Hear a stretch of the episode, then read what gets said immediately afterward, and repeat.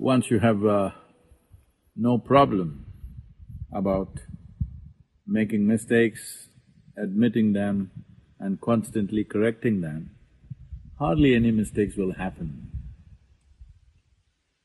Instead of even looking at life as mistakes and corrections, it's important to understand the larger life on the planet has evolved from something rudimentary to what it is right now.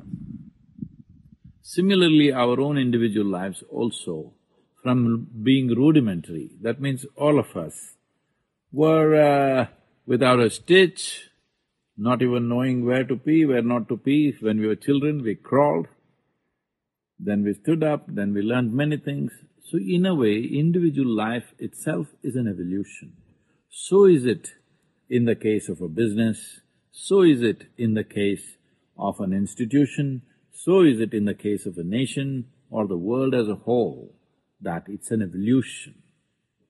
Now, the value of evolution is that many things that we have done yesterday may not be relevant today, but we are not attached to those irrelevant actions of yesterday, but we are interested in creating today as a platform for tomorrow. Is something actually a mistake? I wouldn't even like to label something as a mistake. It is just that if you are doing your best at every given moment of your life, there is no mistake really.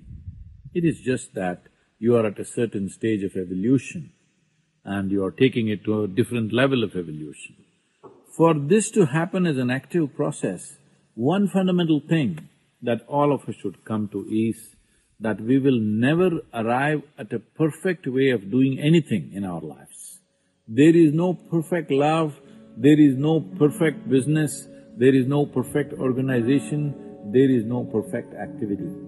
We understand all the time there is room for evolution, there is room for improvement. If we know this, what we did yesterday may be of a lesser quality than what we are doing today, but that is not really a mistake it's a certain stage of evolution.